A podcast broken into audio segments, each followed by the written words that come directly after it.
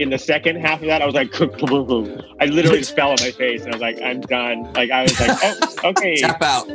like yay. Okay, I'm done. I'm not doing that again. I'm done. I'm, I'm good. I'm good. Cut the cut the cameras.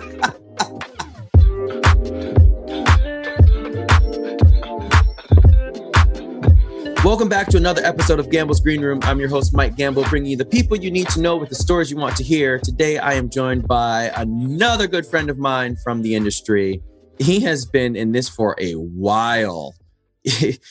Movies, music videos, artists. He's worked with Madonna. He's worked with Michael Jackson. He was in the cult classic movie Showgirls. He was in Disney's Newsies. Uh, he's been a recording artist himself. He's been a high fashion model around the world as well. Uh, we're going to get into all that good stuff and more. I am talking about my friend, Mr. Kevin Stea in the house. What's up, Case Dizzle? hello, hello, hello. How are you, sir? thanks for having Ah, me. Thanks for, thanks I'm having great. dude thanks for being here you're uh you're one of the legends of hollywood and the dance scene like for me to be able to call you and be like yeah i'll do it like thank you thank you for being here and now we're going to share with the people who you is that's just what we do Well, thank you. all right so i always start I- it's okay to it's okay to say it's it's, okay to say dinosaur. we say timeless I embrace that term. No. yes, yes. Legendary. Yeah. so um you're you're you're one of the few people that is actually from los angeles if i'm not mistaken correct yes, yes. I was born in Hollywood, actually at Hollywood Presbyterian. Um, moved around quite a bit, and um, eventually came back to go to school at USC. nice like most people that live in los angeles are from like kansas new york they're not from la this dude is actually from la uh Well, I can't say that I completely identify my history as an LA native because, you moved around so much I spent a lot of I moved around so much. I spent a lot of time in Michigan with my grandparents, my grandmother, and great aunt, Mhm. um, and so that definitely gave me a much more Midwestern upbringing. Uh-huh. And then I really consider Eugene, Oregon, as my hometown. Ooh. So my roots are far more my roots are far more granola than a typical LA person. why why eugene oregon why, why, why eugene oregon Uh, if funny, uh, funny background to that is that um, back in my day, when nuclear war was an actual credible threat, um, my mom heard on the radio at one point that Oregon, and particularly Eugene, Oregon, was one of the more likely places to survive nuclear fallout because of the wind patterns. Uh, the nuclear radiation fallout would most likely go around Eugene, and so we actually moved there as a pre- preventative measure as a protective measure to survive the nuclear holocaust, wow as one does. okay at what what age were you during this time how, okay how long were you in eugene oregon and how and what age range were you there uh, I believed I moved there when I was almost eight or had just turned eight. Uh, and then I was there until I was like 11. I moved away for a year, and then I moved back for a year and a half, and then I moved away for good uh, when I just was turning 14, I guess. And I went to Santa Fe, New Mexico, and then off to Singapore, and then back to LA. singapore hold on wait wait Singapore. this dude has so many more dimensions than i even thought i knew um so were you moving around so much because you're you were a military not brat but a military kid or Um, I just like to say I was a terrible kid, and I was like I was the the bad boy, but that's not so that's not true at all. I'm- I was such a nerd that I kept moving schools to go to better schools because I insisted on having a good education. oh Um, yeah, That's not Uh, what you I- I normally hear. No, it wasn't military at all in any way. Uh, it really had more to do with uh, my stepdad, adopted father, being a professor and changing residencies. Because when we moved to Oregon to escape nuclear annihilation, he. it's such a strange phrase to hear now, but it was real back then. um, he stayed in in uh, in Los Angeles and was commuting like three days a week to Oregon and and teaching classes in LA.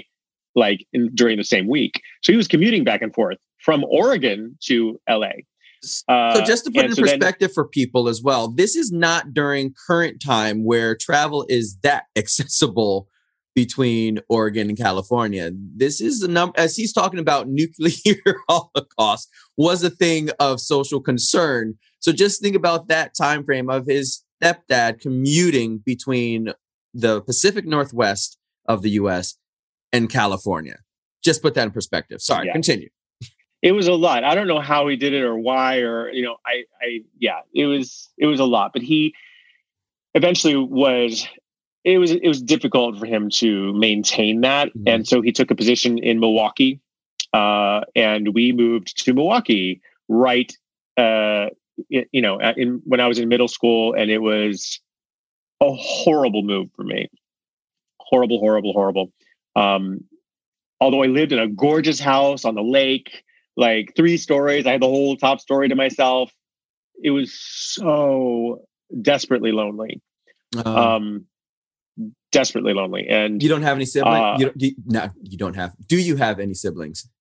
Uh, I do, but they're all half in step, and two of them weren't even born yet. Okay. At that point, um, and I didn't. I'd never met my half sister. I my stepsister was living in like China or France. I think she was in France at that point. Um, so I grew up as an only child. Okay. Uh, and the school I went to was not on the lake in the fancy area, or whatever. It was like inner city, Jackie Robinson Middle School. Mm-hmm. Very very very few white kids, very few of, of, ethnics of any kinds, you know, other other than the black kids downtown, and it was and some of the Hispanic kids, um, and it was just a it was completely different from say the sort of real whitewashed Oregon upbringing, and not to say that's better or worse. It's just that it was a different experience, and there was a lot of crime and stabbings and theft and i got choked out right on the stoop of the school what? like to the point of fainting like unconscious. Um like i had shit stolen right off excuse my language right off my neck and had to chase after kids to, to get my shit back um it was it was rough and it took an hour at least to get to school hour and a half you know, a little over an hour like on the bus in you know minus 40 wind chill Ugh. um it was a lot i mean it was a lot. And how long? How long were you in Milwaukee? It was just a year, one year, brutal year. Uh, but it it was challenging because I was I was excelling in my subjects, and then you know, like my English class. I always use this as an example. In my in my English class, we were going at the pace of the slowest kid, and the slowest kid was struggling to read. Mm. And I was way, way past that, and um, and it it, it felt now looking back all it does for me is highlight the disparity of education in our system in the country mm-hmm. and makes me realize how absolutely fortunate i was to have this incredible schooling and, and kids around me that were basically competing as nerds to, see who can get better grades and who can do the best at this and excel yeah and yet here in in this school that i was going to people were, were struggling more on the level of survival huh. they're just trying to get by you know trying to really you know just make their way. And when I didn't get into the high school I wanted, um, that's when I, I I stepped up to my parents and just said, "Hey, this is not happening for me. Um, I want to go back to Oregon, where we were just were." And I moved away from them back to Oregon, and they stayed in Milwaukee. Did you have family in Oregon still, or did you just go teenage solo? Um, my grandmother was there. Uh, I went to stay with my best friend's parents. Oh, um, wow. And that was an experience, a real experience, because um, they're kind of self proclaimed, I don't know if they're anarchists per se, but certainly socialists slash want to be communists, you know, protesting everything. And, you know, they were living in this this house that was meant to be torn down. And they're like no we'll live there. And my room was a shed that had a door to the outside that wouldn't close. And it was freezing and there was no heat. There was like one vent in the middle of the living room. And we in the morning we'd get the blankets and we'd all three of us me and him and his sister hover over the vent to get warm and it was like an open door policy to everybody. So there were like constantly people in the living room like passed out. We wake up and all these random people in the house you know doing shrooms or smoking pot or hanging out and eating all the food. I don't remember there ever being food in the fridge. Um, it was it was not what a normal I, well for for us i suppose it was normal at the time um, in hippie oregon. But it's funny it could have gone many ways for others it could have been a you know the the the jumping off the cliff and off the cliff and so you know a pit of despair. Right. But for us, we just looked at it like, oh, that's not going to be us. That's not what we want for our lives. We're gonna we're gonna do better than that. We're gonna excel. We're gonna be capitalist pigs. you're always trying to be the opposite of what your parents are. Right. right? So I was, I was just like, we're looking at them, oh my god, I don't want to be living off welfare and, and food stamps. I want a like I want a nice car and I want heat. I want food in my fridge. Like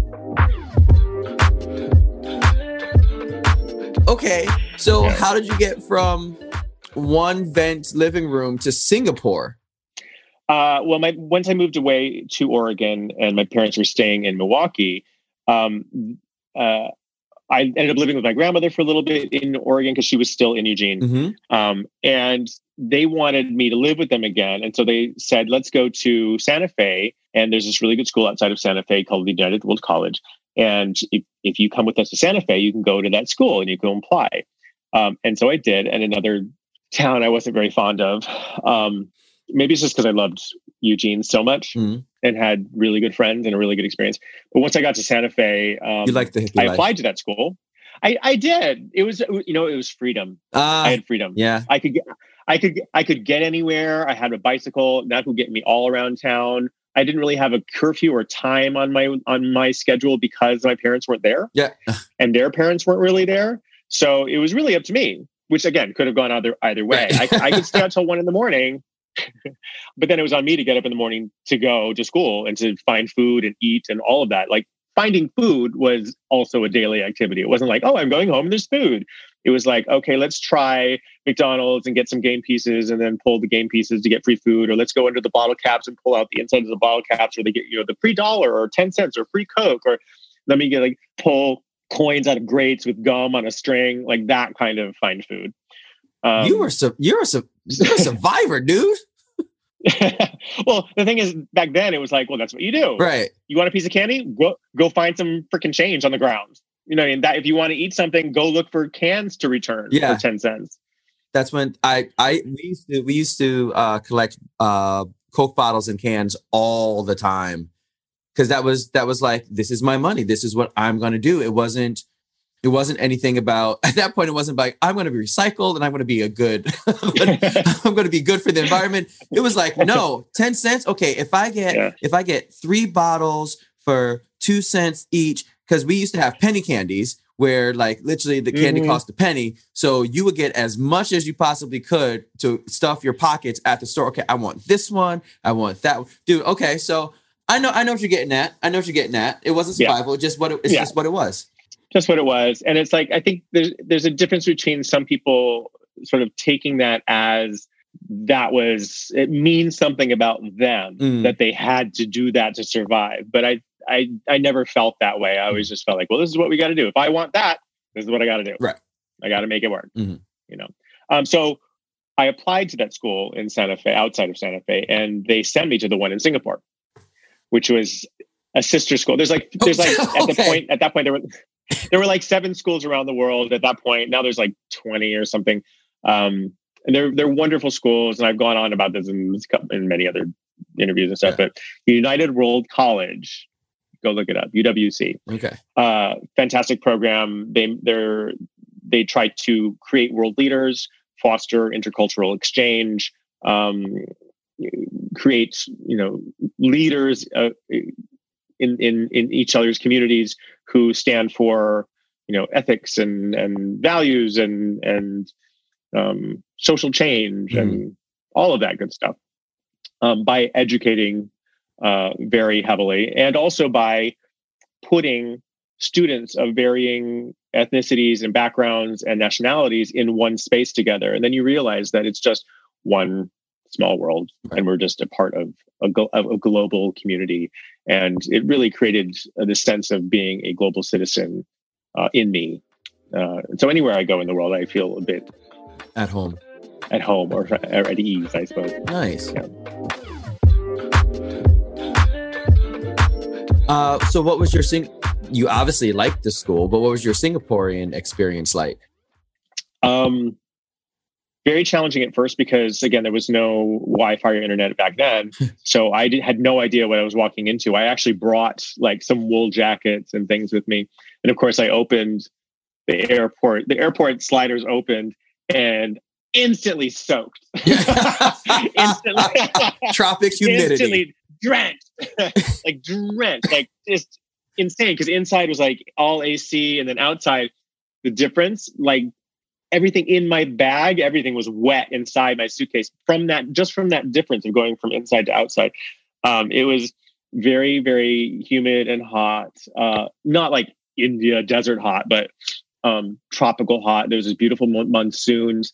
Um, I felt for the first time a bit at home, surprisingly, mm-hmm. because uh, I saw all these mixed people around me. Singapore is a melting pot Cool. There's four national languages: Tamil, Malay, English, and uh, uh, Mandarin. Mm-hmm.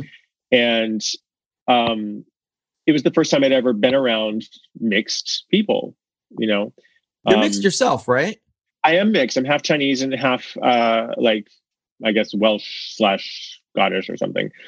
Um, but again, growing up, I always felt like a bit of an alien, a bit of an outsider. Um, and I you know, I, I put a lot of, um, I have a lot of gratitude for my family that made me feel special and not different. Mm. Um, and I think that just that distinction has given me a lot of uh, power in embracing myself, accepting myself in the face of whatever's coming at me. Yeah. You know, um, yeah. So when I got there, it was just, it was really beautiful to see, you know, all these, all these mixed people. Um, it was scary um, I felt very stupid for the first time in my life. I suppose I felt I would always felt really, really smart all the time, and then all of a sudden I was like, "Oh, I'm unprepared." not, not. Um, I uh, yeah, I was also 15, and a lot of the students were older than me. Mm. Some kids in my same year were like you know 18, 17, 18. I actually skipped two years in Santa Fe from high school to then go to take these years in Singapore that gave me college credit. Were you that? Um, were you, that was this, that was going to sound so horrible, but I was going to say, were you that smart? But but like, were is a good, good way to put it. but no, because you because you were like, I want no because you because you mentioned a couple times in uh you changing around that you were really quote unquote a nerd looking for like your better education stuff but like that just sounds like a, a kid just like oh i just really want to go into studies but you skipped two years of high school and went to singapore. Like that's some doogie howser md type shit. I don't even put it like that because again in, here's comparing yourself what there's no not that much value in comparing yourself to others. But when i was young i would compare myself to other kids in my classes and other kids in my school. Mm. and i just happened to have a school that was full of kids that were excelling. Ah okay. Um like really excelling. Like i remember being in sixth grade and and there was a kid next to me this little short little kid with the red hair who was in college maths and i was in sixth grade. So and he was like off at the university taking university maths um, and so it wasn't that I'm a genius. It was that the people around me were excelling, and I I'm competitive, so I excel mm, also. Okay. And and so when I would go to these other cities that were uh, more disadvantaged, like Milwaukee or mm. Santa Fe, um, that were not as scholastically oriented, I was just way ahead of everybody. So when I went to Santa Fe uh, to take my classes, I was already taking senior classes. Ah, okay. Because I was just that's just where my level was at. So mm-hmm. I just started taking all the senior classes, and that's when they were like, "Oh, we'll let you jump ahead and and go off and just do that." I didn't have to, but it just it made sense and it was yeah, easier. Got it. Um, yeah. I again, when I got to Singapore, I I felt stupid because again. this is internationally scholastically enhanced kids, you know, because these are like these are really, really freaking smart kids who had grown up in that system, in the English system, um, which I realized the American system is about memorizing facts mm-hmm. and regurgitating a fact. Yep. As though it's a fact. Uh, and most other international systems are based on hypothesis, you know, and and proving your own theories mm-hmm. and presenting something and using critical thinking to sort of prove your hypothesis. And we don't have that. We're we're just regurgitating, and that's dangerous. Yeah, in a society that is dangerous that you're just sort of throwing back oh this is the truth so i'm giving it back as the truth instead of actually saying is it the truth and then mixing it around in your own baking you know men, uh, recipe and then putting it back and say no this is what this is what i'm presenting as a possible truth not even as the truth but as a possible truth I was going to mention that there's everything's in it possible I was going to bring that up that, you know, there's in the US education system, we're not even really allowed to question a lot. It's just do Mhm. and perfect. Do you remember bubble bubble tests for math where uh-huh uh, I was I was super I was I was also a nerd growing up, but we're just going to leave that in the background. But like so for people that don't know, these bubble tests where you had this thing where you inserted a piece of paper and it had like 50 or 100 circles in it and it had math equations and you had to do them in a certain amount of time. And of course, being a competitive person myself as well, you wanted to be the kid that finished the like the bubble test first. So it wasn't really about learning math, but it was about remembering mm-hmm. what these equations were so that by the time you did them, you were like, "Oh, I know this." Boom. But in the US in the US education system, that showed your proficiency of mathematics because you could memorize these sequences and stuff. I don't think I ever really learned math. I just learned looking at what number combinations were together. So I could, as you said, regurgitate Patterns. as a machine. Like literally, it was a machine. Just spit this information out as fast as you can. And that goes with uh, history as well. It's the way that all that is presented. It's just like, this is what you need to know. This is what you need to remember. Tell me what I told you. Versus, so why did this happen? Or where did this come from? Or anything like that. I mean, history was a whole other section. I actually, I didn't know I had to sign up for all my classes like the day I arrived, and I got there and I had to sign up for here's my classes that I'm going to take for the next two years. everyone else had been, everyone else had been thinking about this for three years. What am I going to take as my higher subjects? Meanwhile, I'm like, oh, check, check, check, check, check. Okay, I'm going to learn about this for two years. And history was the. I mean, I just chose the things that were familiar to me: Mhm. English, history, business, maths. You know, look, ah, like the most boring subjects ever like the worst, the worst. And uh, and of course, when I got into history, I realized, oh, none of this is American history. none of it. Like, who cares about American history? Like, it's all about this global perspective. You're looking. I mean, it was like, oh, we'd only. I realized that uh, then that I'd only been taught American history, or at least even bits and pieces from everything was from the American perspective only Yeah.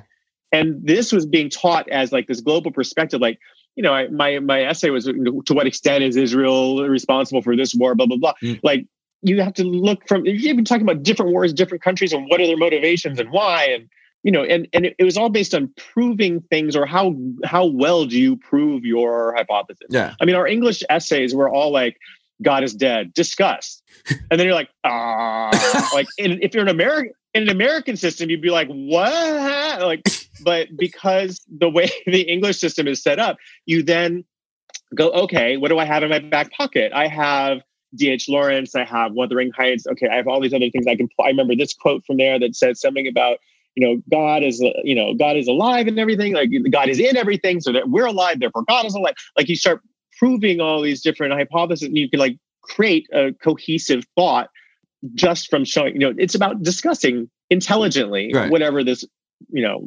posit is um, and the, the the the crazy part about UWC versus American system is that you take your two years, and it's not like you're learning, throw it away, learning, throw it away. You have to take exams at the end of two years that are your grades for the entire two years, and the exams are essays. It's not check the box. It's it's God is dead. Discuss. Here you are, four hours. You write this essay, and you write it as much and as fast as you can, as with com, you know complete and thorough as you can in those four hours, and that's your grade for the entire two years.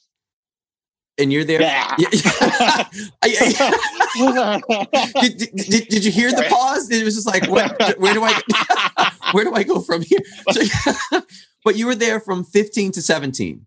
15 to 17 and yeah and i, I again I, I i lately it's so funny i keep talking about uwc a lot i i you know even like maria chino was like what is this place you hold hold it with such reverence i'm like yes yes i do like it gave me the skills to handle everything in life Yeah. not not just because of oh yeah the theory of knowledge yes yes yes but time management holding on to information over time, Mhm. learning how to express oneself in in a critical thinking and logical manner. Um, uh, it, they even force you force you uh, strongly suggest uh, that you participate that you participate in in the arts. Mm. That's actually why I started dancing.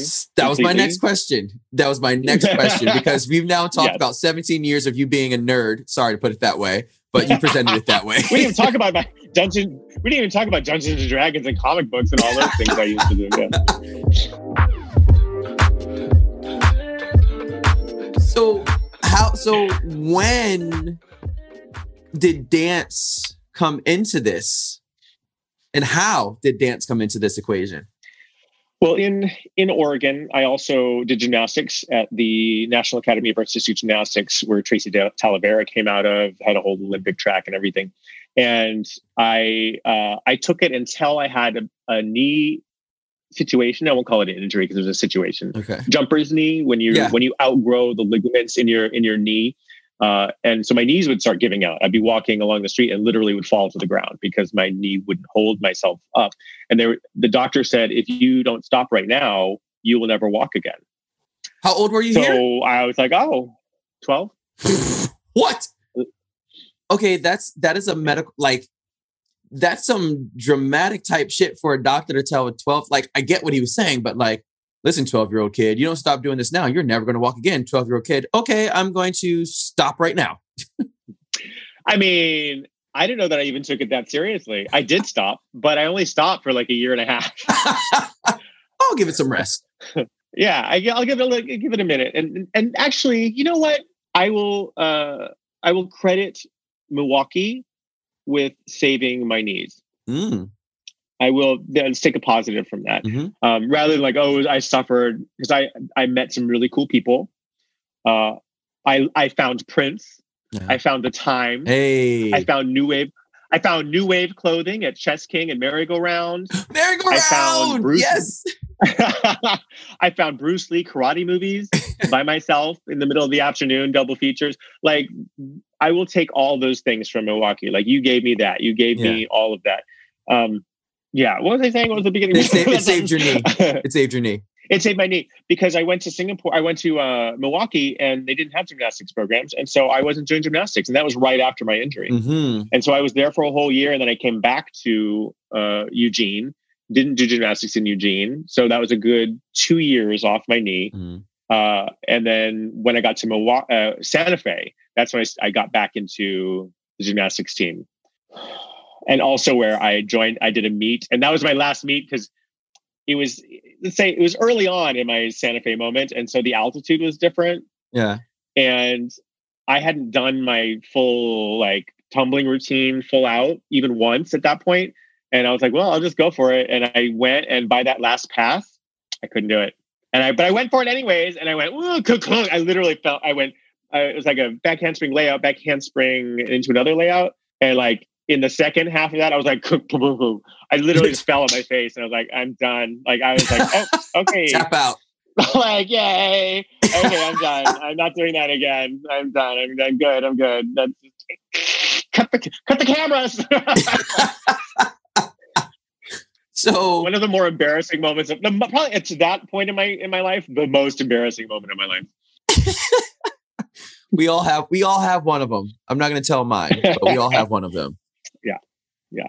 So Yeah. you so you grew up doing gymnastics, and then you go to Singapore, and they introduce you to the arts. Uh, my gymnastics coach in in Singapore uh, had this great vision of um, doing gymnastics meets dance called Jim Tari. Jim Tari. And it was that an actual name? Wait. I'm sorry. Was that an actual name?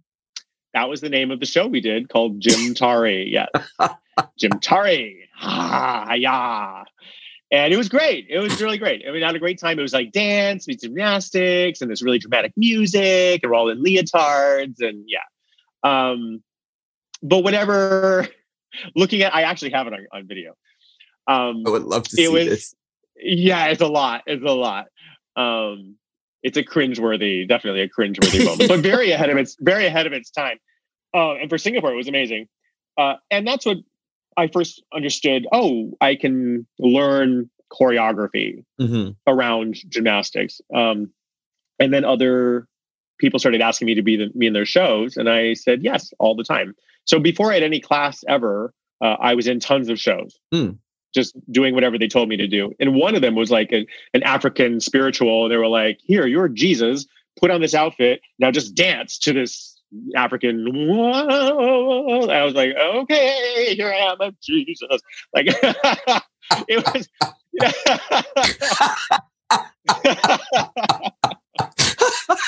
no training, training, no nothing, but just.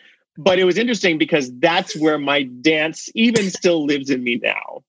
Is it? It lives in the space of where is it coming from and who am I in this piece, not from what are you telling me to do? Okay, I will Right. go through the mechanics of it Yes. it, mm, having that perspective shifted everything because literally on stage every night i had no idea what i was going to do or where it was coming from. I knew the music but i was i would let the music inhabit me and without any training at all i'd be like giving whatever my body would do but i would let it come through me whatever my body felt i would express. And that freedom of sharing and expression is what keeps me in this to this day Which, if you think about in it, the middle of it that's that's the essence of dance.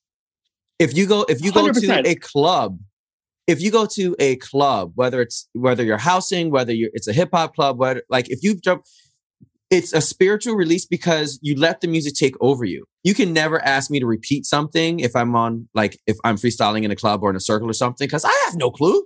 As you said, it is No literally idea. whatever comes out of me at that point is what I was supposed to do.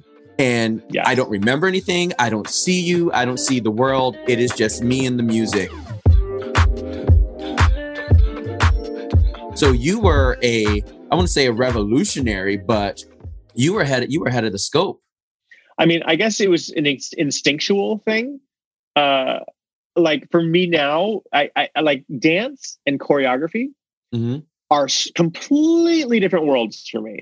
Like it's so weird for me to when dance is like, oh yeah, then I became a choreographer. I'm like, they're different things, Yeah. like completely different things. Like dance is this internal release Mhm. that you're just out and again disappearing. And just like you said, you can't repeat it.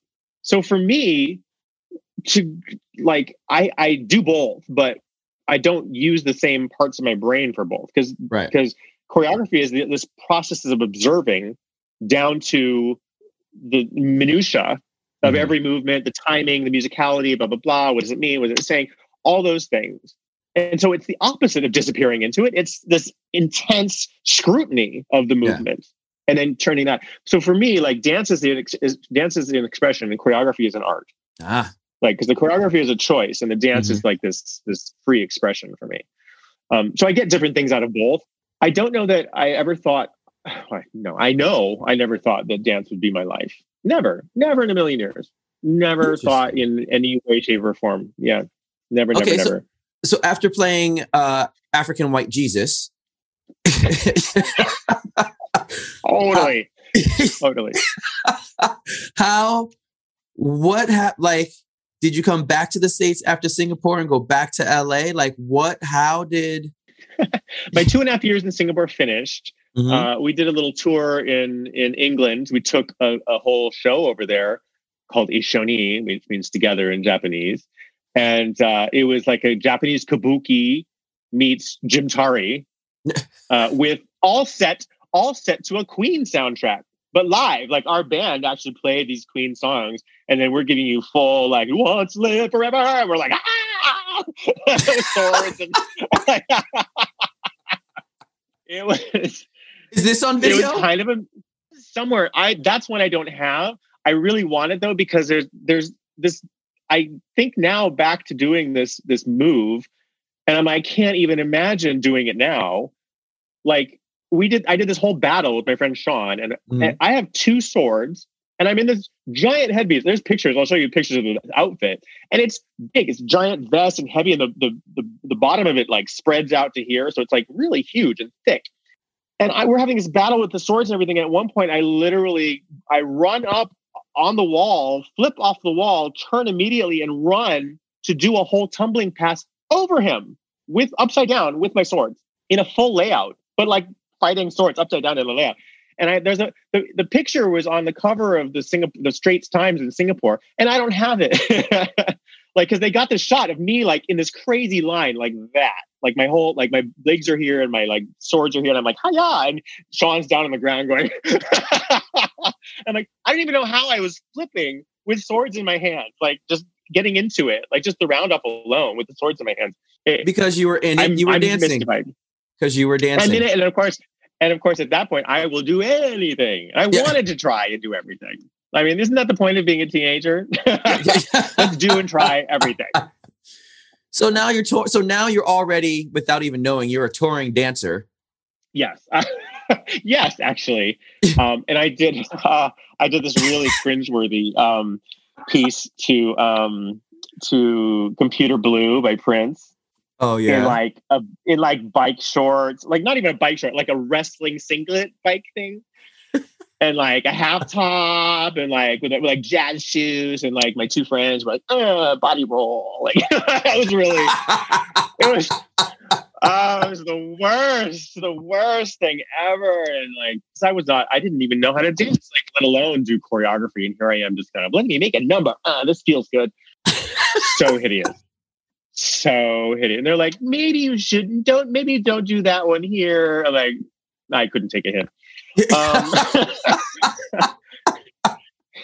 it was so bad.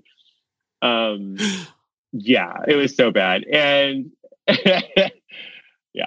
We need to, we need, if anybody's listening and know anybody that went to uh, this university with Kevin, and maybe has somewhere in the vaults some of these on VHS or anything. We listen, put put the APB out because we. I need to see this. um. Yeah, I can. There's definitely some pieces I can show. I have African Sanctus, which is the white, black, white African Jesus. Um, I have that, and I have uh, I have the Jimtari on video, so maybe I'll release that somewhere along here. Okay, um, so my yeah. plan is at some point we're gonna we're gonna make this into a TV show, and when when we do have a live studio, we will be showing these clips. we might need a box of tissues from laughing so hard, but we're gonna show these clips. I mean, just the saggy leotards alone. You know when they're like like the webbing down below your like to your knees. Like, oh yeah. Uh, like a bad like a bad Spider-Man. Just bad Spider-Man in concert. Um yeah. Anyway, okay. I learned from I, le- I learned from that um that I can do anything I put my mind to. Mm-hmm. I think that was one of the biggest takeaways from that period in my life was uh, I am stronger and more resilient and more capable than I even give myself credit for. And in a, a, a dire or difficult or challenging situation, I will rise to the challenge. Um, I don't know that I will always give my all, and I'll not necessarily always be the best, uh, but I will. Uh, I will excel. Mm-hmm. Um, I had to. I had to like really take a lot of it with a grain of salt because, again, kids around me excelling left and right. Like one of my schoolmates is a, a Japanese astronaut, another is like a head of Boeing, like one is a princess. Like they're like, you know, serious. Did you say one is a princess? One's a Japanese astronaut. One's the head of Boeing. One's a princess. well, well, Prince Charles is the head of our school, and now it's Queen Noor. Uh, she's the head of the UWC system. Um, so it's it's definitely international kind of vibe. Um, but again, when you're in that, when you're surrounded by people like that, you can't help but either excel and and try to step it up, uh, or get really down on yourself. could also happen. Um, I actually had a bit of a nervous breakdown uh, at the was it I can't remember if it was the end of end of the first semester ish. It had to be, or maybe it was towards the second. Oh, it was the second year. I think it was the second year. Mm-hmm. I really had a breakdown, and it, there was just so much. Yeah, second year. There was so much pressure on me, so much. Um, and I, I had my ACTs, my SATs. I was doing five shows of Fiddler on the Roof all at the same time. I was I typed up my friend's extended essay, 5,000 word essay, because she didn't know how to type. So I typed it for her, stayed up all night to do it while I'm also doing my own and then also doing my own other essay on history. Um, and then had uh, yet another dance show on top of that. Um, my parents weren't there. I didn't have any money. You know, it was uh, it was it was it was a lot. And then I had some meeting. Oh, I had some meeting with the teachers, and they were like, "We're disappointed in you." Oh, I'm like, after everything I've been doing, I'm 15, you know, at this point, I'm just turning 16. Yeah. Or just turning seven, I'm going into 17. And I was like, I've given everything. I got, I came into this at 15, not knowing the English system. My English teacher came to me and actually asked me, Do you know how to write an essay after my first essay? Because it wasn't really an essay. Um, and then he actually taught me what he wanted from me. And then I, I did it and I excelled in it.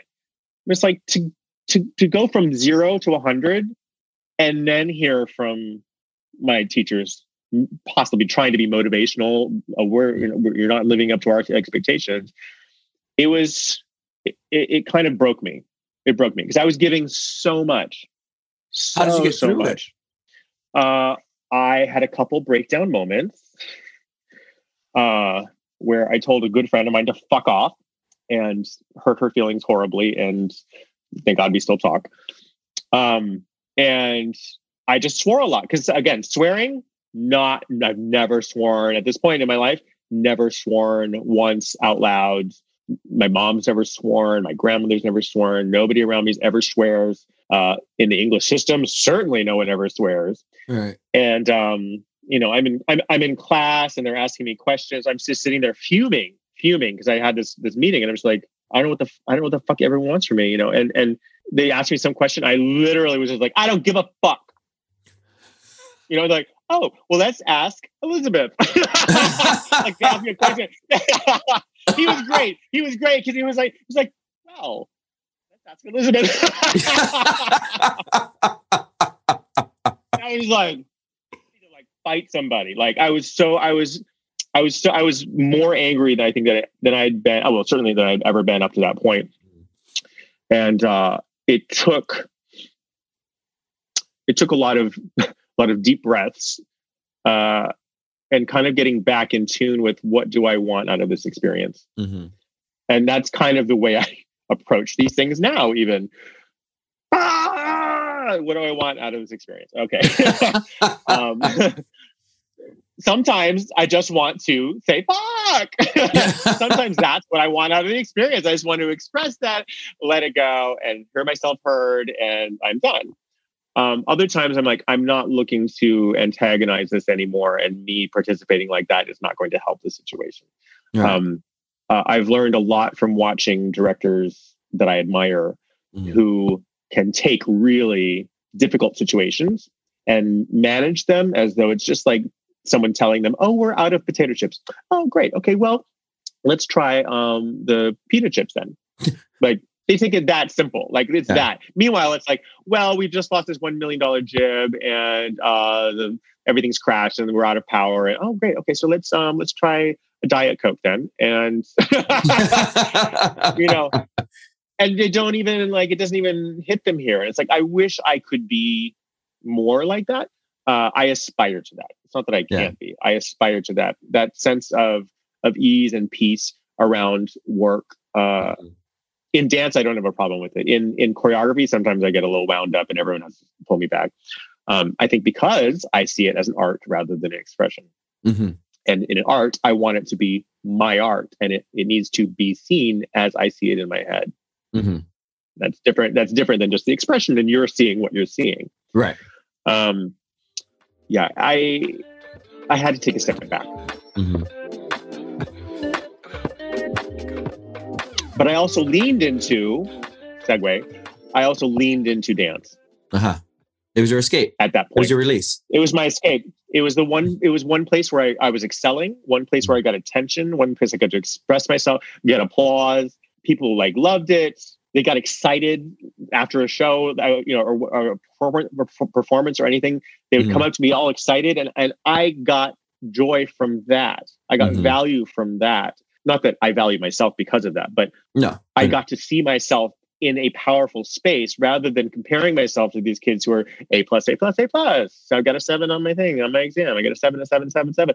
Here I am, you know, I'm getting the scholarship here. And these kids who had apartments in the city and these kids who had drivers and flying off to Europe for the weekend to go skiing or who had, you know, fancy cars or had computers. And here I am with barely with a typewriter. Like it was, mm.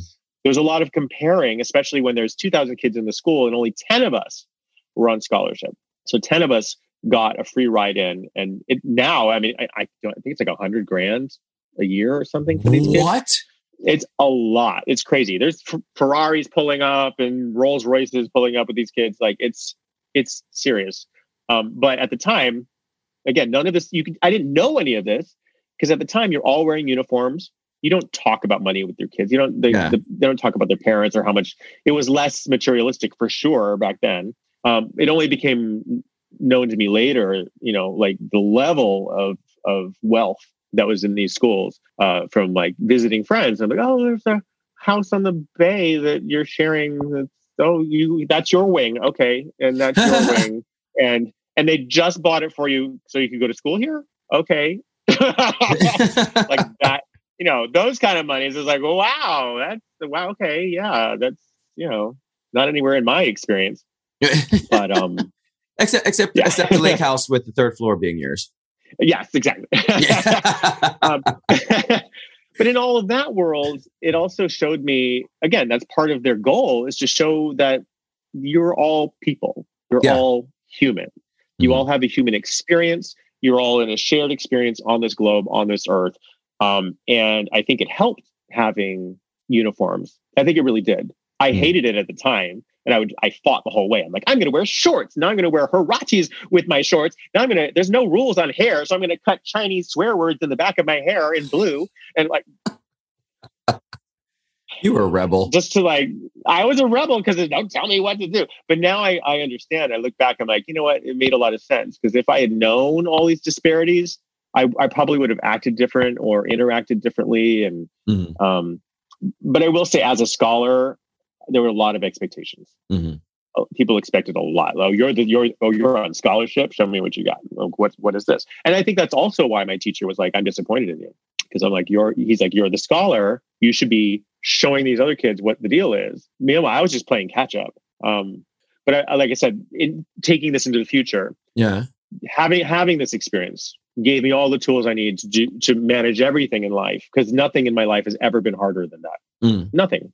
Not a single gig, not a single moment. There's nothing else that's been harder. So it it's a huge lesson to learn that our hardships are the foundation upon which we move forward. Yes. They are, they are our they are our strength if we let them be. They could also destroy us, but they but more importantly, they can be the foundation on which the rest of our lives are built. Yeah. Um, and I like to I like to choose that viewpoint over the oh it's destroyed me. It's like it could be you know you could be buried under that cement or you can use that cement as your foundation. listen, you know? people, listen to the words that this man is saying. This is valuable information. You are never you are never buried under anything that is pressuring you down. Flip flip the balance of it. Find out find out how flip to use it, it to your advantage. Find out how to make it better. Find out how to use it to your advantage so that you can grow from it and go beyond it. It's yeah. I don't want to say it's as simple as that, but it is. You you're only you're only as stuck as you want to be. My friend sent me um my ex sent me this beautiful uh, uh Abraham Hicks video thing today that was mentioning um well there's this woman who was stuck in the idea of well the problem is the problem is this the problem is that and, and she was like no no no no stop saying the word problem the problem only exists in the fact that you're calling it a problem mm the problem only exists in the declaring of it as a problem or even saying now that the problem. You've just created the problem by saying the problem.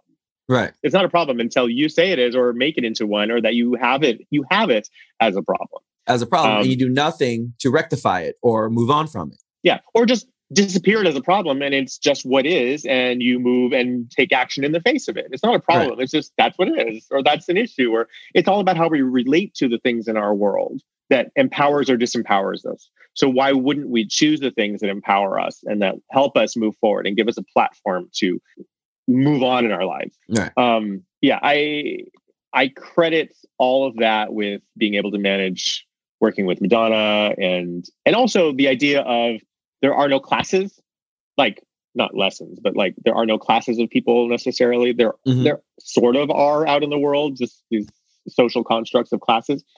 But again, being in the school with here's you know this wealthy whatever this person that person has status they're from here they're you know this related to the royal family whatever, mm-hmm. and then going over to Madonna and it's like I had I didn't have any attention on status of celebrity is above me or different mm-hmm. than me or they're oh I should be oh I'm a fan and oh, I didn't have that sense of difference right and I think that that again allowed me to move through the world of commercial dance with all these pop stars and movie stars and everything on a very solid ground because mm-hmm. I didn't put everybody on a pedestal and treat them differently than any other human and it allowed me to be uh, real, personable, human, accessible, uh, and straightforward without all that other stuff in the way. Listen, people, do you hear these words? Authentic, real, accessible. These things have come up in a number of episodes already. And again, it's not just because it's a thing, it's a thing. The more real and authentic you are, the more you define yourself, and people are attracted to that versus trying to live the celebrity life or live up to uh as kevin's saying these pedestal platforms of personas of oh it's this person i want to do this i want to do that okay, okay yeah they're celebrities but at the end of the day they eat sleep and shit just like we do i'm just like we're we're all human as kevin's been saying from school the lesson learned is that no matter what our multi our multifaceted backgrounds are, we're still in this human experience together. hundred percent. And there's definitely, I, I will definitely say this, that there are, there are stars that love to live into their own hype, mm-hmm. you know, and some, some of them want to be treated oh, like this and with kid gloves and fawn over them. Mm-hmm. Partly because they're trying to create their own legacy or their own legend, or they're trying to make up for some lack of ego or self worth. Mm-hmm. Um, there are a few of them, but usually they're the youngest ones. Usually yeah. they're just about on that trajectory. And so they're trying to grasp at any clout they have, you know, just to have it. And also sometimes to put others down so they feel bigger and better. Yeah, I don't, I don't, I don't like that necessarily. I don't certainly buy into it very much, but I will say that the most uh, sort of iconic and uh, long running stars and celebrities that have this sort of legendary status don't have that. They yeah. don't have that. They, they they they let that go. Like they they're not locked into needing to find more self worth by putting other people down or any of that. And, I, and for me, again, I found that they that those people in those positions often really appreciate people just being real and straightforward. Yeah, because they don't get a lot of that. So, you know, they get a lot of sycophants and yes people and all that kind mm-hmm. of stuff. Okay, so you brought her name up a couple times, Madonna. You started dancing for her when she when you were 19? Mm, 19, 20, 20, 20. you can't see this right now, but he's literally searching for the number in his room. Okay. so so you finished Singapore school at 17. You're on tour. You haven't taken any formalized dance classes yet. How did we get from being I'm just going to keep calling it out for what it is. Uh Asian flipping Huarache wearing black Jesus with swords off of a wall non-dancer dancer into being 20 years old and going on tour with Madonna for the Blonde Ambition tour?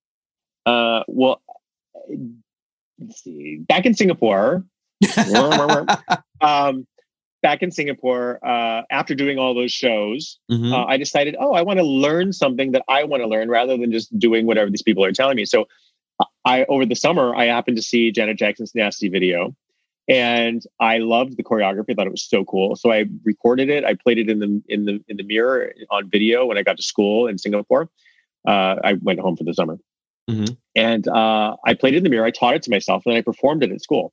And after that, after that performance, I walked outside, and one of the English teachers was out there, and she just was like, "I just have to tell you, that's not really dancing." Here, I'm, I'm still sweating. I'm like, I'm still like, I'm like literally like still sweating from the performance. And that's not really dancing. There's real dancers out there in the world, and that's not real dance. Real dance has technique and line and all blah blah and all this. So just to, just so you know, and I was just like, why in my head. I'm like, why the fuck are you telling me this? Yeah. Why would you? Why would we even need to express? That? Because she that? was Like, jealous. I mean, I suppose maybe she just was a, a fan of like modern dance or like contemporary. Well, contemporary didn't even exist at that point, Hmm. but or ballet. Maybe she was a ballet aficionado, and it just stuck with me. Like, like, well, why the fuck are you telling me this? But two, well, I'll show you Yeah. when I get the chance. And so when I got to when I got to LA to USC, I started taking dance as my gym elective because I was like, well, let me see what this is about Uh-huh. and uh, it was a small class and it was i was like one of two guys and everyone else was girls and i was like i'm gonna do this i'm gonna well not gonna do this as a as a work but i'm just gonna i'm gonna Yeah. see what this is about Right. uh, and so i jumped in wholeheartedly and it was easy for me from the beginning like she just had to tell me what to do head roll this way okay head roll that way i mean the thing i've been you know struggling with for my life is like drop the shoulders Mhm. get lower drop the shoulders get lower you know, I hear my teacher Mark Lawrence in my head telling me, "Shoulders back, shoulders back and down, drop lower, lower, jazz, jazz." You know, jazz. We've all heard jazz. yeah, um, but those those things, I still those are the things that I still have to remind myself of. Everything else was like, put your leg here, okay, turn this way, okay, turn that way. Oh, I I got it. Um, and so I took class for a year, and I took a year off to go travel, which never happened. Uh, and in that year I took off, I just took classes because one of the teachers at USC offered me a scholarship at his, at his dance studio, Mark Lawrence. Uh, and I would just go there and take as many classes as I could uh, while I was biding my time. And that was probably the most interesting, fun thing I had to do during the day. Um, Hmm. So by the end, I had run out of money and um, didn't really know what to do. And I heard that uh, Julie McDonald was having an audition for her agency. And I went and I auditioned and she signed me. And then the next day I got another audition for Debbie Gibson. And then I went to that audition and then I booked it and I did the job the next week. which which Um, which Debbie Gibson job was that? Electric Youth. Electric Youth. feel the power, feel the energy. Uh, yes. And it was more money than I had seen in months. Mhm. Um, and I, you know, I was living off of nothing, uh, like really nothing, and starving sometimes. Um, that was amazing to me that I could actually earn money and have fun and be on this amazing thing. And my parents saw it. It was on MTV. They were like, they're videotaping it and they were excited for it. And I was like, oh, I'm making my parents proud. I'm having a good time. Um, and so I was like, this is what I want to do. I want to dance. Like, you know, I can make money at this. Um, so from there, I kind of had a, a crazy summer of trying to work. Mhm. But of course, I looked like I was 10 and had a highlighted faced. and was wearing bike shorts and my leg warmers and half tops and like that that guy. and um, yeah, no, really, really that guy. Because I thought that's what dancers are supposed to wear. I just just that's key to to success in life as well. Was that it was the moment in which I let go of what I thought I was supposed to do because that's what I saw out there and just Mhm. started be, doing and being who I was and authentically and who I wanted, whatever dressing however the fuck I wanted to dress, like no matter what the job or place, um, and just being boldly myself, and unexpectedly myself, like yeah. Doing jazz in wingtips from the 40s and and a new wave jacket. Like people were like what? And first of all they were like how are you doing that in those shoes? Yeah. but second they're like who are you? What's going on over here? Like i didn't follow any rule of style at all. I just Mhm. was like this is what i like. I'm gonna wear it. Here i am in my cashmere sweater. You know like like it didn't matter to me. I was like i i give up. Like that's i'm not gonna i'm not gonna do these half tops and they're not working for me i don't like it you know they're it's fine for class but that's not who i am out in the world and Mhm. who i am out in the world is like i was mr thrift store you know i was mr rayon 40 shirts i was meets my new wave chams merry-go-round outfits like that was me out in the real world i'm like i'm gonna be who i am out in the real world is who i'm gonna be here now Yeah. uh, in front of everybody and that's when i started booking Nice. that's when i started getting hired because you're your authentic self, and that's what people want. Yeah.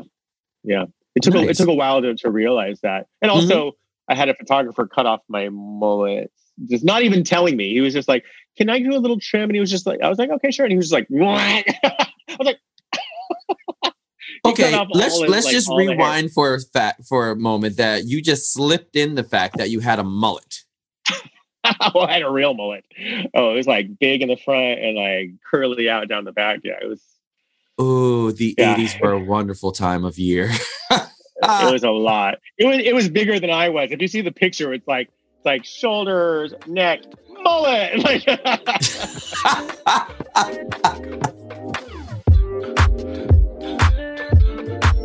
so what others? What other type of? uh I didn't know you did Electric Youth with Debbie. Who else did you? What other type of? Okay, I'm sorry. I've got like 13 questions at once. So who was the agent that you auditioned for? Julie McDonald. She was the first dance Julie. agent in Los Angeles. Yeah, Julie, same same Julie that you know now. Yeah, uh, and she, uh, yeah, she was uh, she, you know, was the vanguard of agents. Like there was no dance agents until her. Um, there was no coordination. Everything was just kind of like Hollywood Reporter and Variety, and you'd find out about from from friends, and it was like word of mouth. Then you'd get hired that way, and like Julie, Julie really created an industry. Wow, I didn't realize that her history went back that far. Oh yeah, oh yeah she was a dancer. I think she opened her agency in 88 or 87. Damn. Yeah. For those that don't know, Julie McDonald is one of the founding partners of MSA McDonald Selznick's agency, which is one of the largest dance agencies. There's Bloc, Bloc, Clear, and MSA. And MSA is go to. Yeah. And go to go to talent now. Yeah. Yeah. So they all yeah. switch up. But nice. So so Julie found you and was like, okay, let's get let's get them working. What else? Yeah. What else? Type, she, what other she, projects? I'm sorry. Go ahead. She believed me from, and she she believed in me from the very beginning. And she's, I mean, I mean, she's always in my heart. You know, she even, you know, she got me my SAG card early on, like that same year, uh, just because Michael Peters was looking for somebody. I think she proposed me to Michael Peters, or Vince Patterson had mentioned her because I had auditioned for him for Diana Ross, and he'd been talking about me. Something, some weird little roundabout. I should ask her what how that happened. But, so yeah, so in in that whole summer, I, I you know I've talked about this a few times, but I I, I didn't work. I didn't eat. Like mm I was out of money. I, I, I raided a, a, craft service at a friend's movie to eat. I shoved my, I shoved all my pockets full of food because I hadn't eaten for three days. Um, and my mom made me get a job. She insisted, and so I got a job at Taco Bell, which is funny because now I work for Taco Bell. I do their corporate events. well, know um, something really funny? Taco Bell was my advertising client when I worked in advertising. Oh my god, I love it. Yeah, they're fun. I, I really I really like Taco Bell. I love you Taco Bell. Yeah. Um, yeah. Even now, even now, I still I'm like inexplicably connected to Taco Bell. Uh, and then I, I worked there a couple days, and then I came home and on my answering machine, answering machines, how novel. Um, I, I had gotten I had auditioned the past couple weeks, and I got all the jobs I had auditioned for. I had seven jobs I got all in that same what? like voicemail. Yeah. And I was like one after the other. And I never went back to Taco Bell. I never returned my my uniform, nothing. I was like, I didn't pick up the check. I was just like, I'm out of here. I mean, nothing wrong with Taco Bell. Love you, Taco Bell. But you know, I got a I got a movie with Jerry Evans. I got like two commercials, a TV show, like two industrials. It was video and industrial. It was it was all at once on the same day. And I was like, this is insane. Uh, and from that moment, I really didn't stop working. Uh, and I got, nice. uh, I got, this is maybe beginning of October. So right before my birthday, happy birthday. It was amazing. Uh, I think in December or January was when we, or maybe it was December that we auditioned for Madonna. And then we had Christmas vacation. Then we started up in February or end of January. It was something, there was a little bit of a time in between. Um, mm-hmm. But I, uh, you know, I had been working solid for like maybe two and a half months when I got Madonna's call. Um, and I, I was hired as associate choreographer, not dancer, until we were in the Vogue video. And there was another dancer named Kevin that they fired uh, to bring me in as a dancer, also. Um, I Wait, think that was, so, and again, that, oh, you were you were hired as associate choreographer for Madonna. Yeah. After two years of training in Los Angeles from taking an yeah. elective gym class at USC. yes, yes. Okay, yeah, just just exactly. connecting the dots for people because this is timeline again. Just okay. So and then yep. you have Michael Peters telling you you're too good. Uh, scale it back. Okay, so we now know what level you're at. Okay, so we see what you're doing. Okay. booking seven jobs I mean, at once on one day. I didn't really consider myself really polished until after that tour. Mm. I hmm. learned so much about performance and staging and spacing. I, I sucked all that information up also from Jose and Luis with Vogue, which is about presentation and, and owning your own strength and your own power and you know taking a center stage, and also from from Vince Patterson, which is really about learning that every movement is an opportunity for communication, and if it's not, if you're not clear on what communication you're giving, it's a missed opportunity. Yes. So every single thing, every single movement he has is to direct the eye, and there's a reason for it. And so when I look at movement and dance, especially with choreography, now I also am always looking for why. Eh, why is this movement there? It's not yes. always necessarily comfortable. Doesn't necessarily like have to make sense to the dancer. If as long as it makes sense to the viewer and how it lands on the audience and what if impact it has on the sort of energetic arc of what I'm trying to put them through experientially. Mm-hmm. Um, and I learned all that from from Vince. I learned to dance from the inside while observing myself from the outside. Ooh, yes, that makes a lot of sense. It's beautiful yeah. as and well. That that that then gave me the ability to find my shot, mm-hmm. know where the camera is, know when that moment is, know how to grab my whatever moment it is that I'm in, mm-hmm. uh, and how to be fully in it, in character, and give them what they want. Like I pay attention to what are they trying to create. It's not about me trying to be seen or, or me trying to give the most. Right. It's about am, am I giving them what they need? What is this shot trying to achieve? And how can I assist that and help that and make that mm-hmm. happen?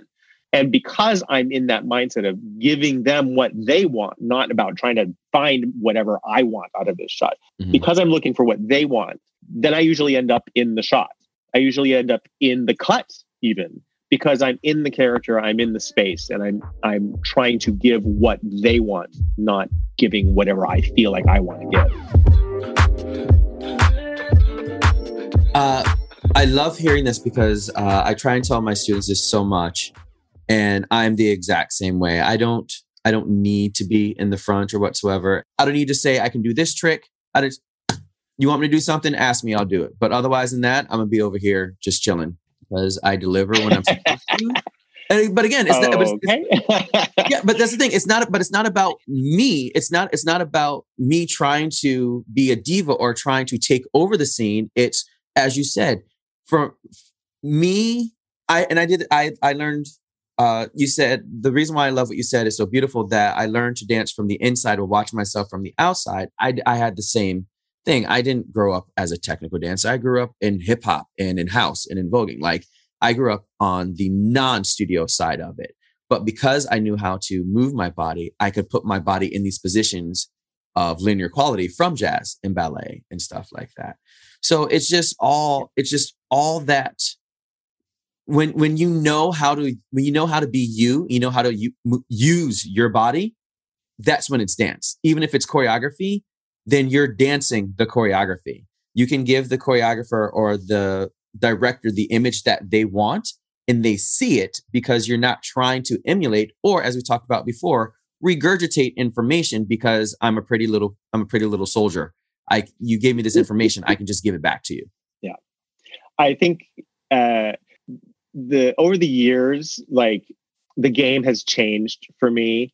Mm-hmm. Uh you know, the, well I'll let's say first, um, I will say that for younger dancers, there's again the, the value of being committed to who you are in the piece cannot be underestimated because there's been so many moments where I'm not focused at the camera or I'm not focused trying to get my shot, but I'll be focused on the artist and giving that relationship all the energy. Mm-hmm. And that's and that's what's captivating for the camera or for the viewer from the outside. Not I'm giving it to you because that's inauthentic. that's not you're not in the scene. If you're out here, you're not in the scene. But if you can be fully re- in, invested in this relationship as real, and this moment is real, then people are naturally drawn to that that reality. Mm-hmm. You actually sell that reality more than just here I am, look at it. Yeah. um, yeah. The game has changed for me.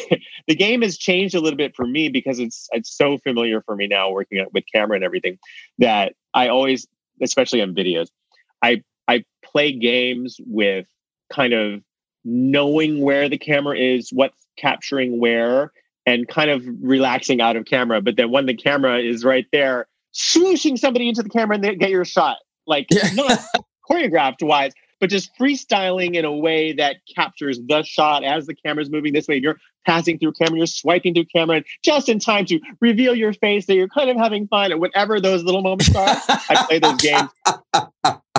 I, I, I play those games with my partners.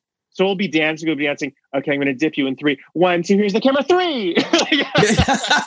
and then we have a good kiki about it the whole like afterwards the whole time. Then it becomes a game of like, let's yeah. give them what they want. I know this shot is going to work for them. Let's make this shot happen out of nowhere. But it's they're still, not even looking for it. They're going to get it. but that's the thing because because you because you also now know how to give that. Again, it's not about yeah it's not about the me, me, me still. It's still at the end of it. It's not about the me, me, me. It's about knowing and understanding how to frame the work of it, which is and, an art in and itself. That's also so telling about life. Mm-hmm. It's about what you give, not what you're trying to get. And people Boom. lose sight of that. People lose sight of that. The more you give, the more you're going to get back. Mm-hmm. And also, just the act of giving is the generosity is self-fulfilling like the giving is in, in the process of giving gives you satisfaction mm-hmm. appreciation whatever but if you're trying to get something a it's probably never going to be enough um, just life life lessons um, you can aspire to things you can you know excel at things but the things that we should try to to create not get mm-hmm. there's a distinction there to create yep. not get are are things that are not necessarily physical like like getting a car isn't really going to do anything for you. But being happy or being expressed or being creative or you know all those those sort of things that you can be successful in any area of your life in those realms with and all the other stuff of having this car or having this apartment or having this house or having this you know this watch those are temporal things and really ultimately don't have the value that you think they do. No. Um, and I really hope that young artists who are looking at the world and what's ahead of them will will will realize that uh, that the value in their art uh, is doesn't shouldn't be gauged by accolades or money or things or objects or physical objects. The value of art is in the expression of art and if you're really authentic and in tune with that and expressing yourself, you can't help but be happy. Um, and if you are happy and expressed and joyful in what you're doing and really committed to what you're doing, those other things will follow.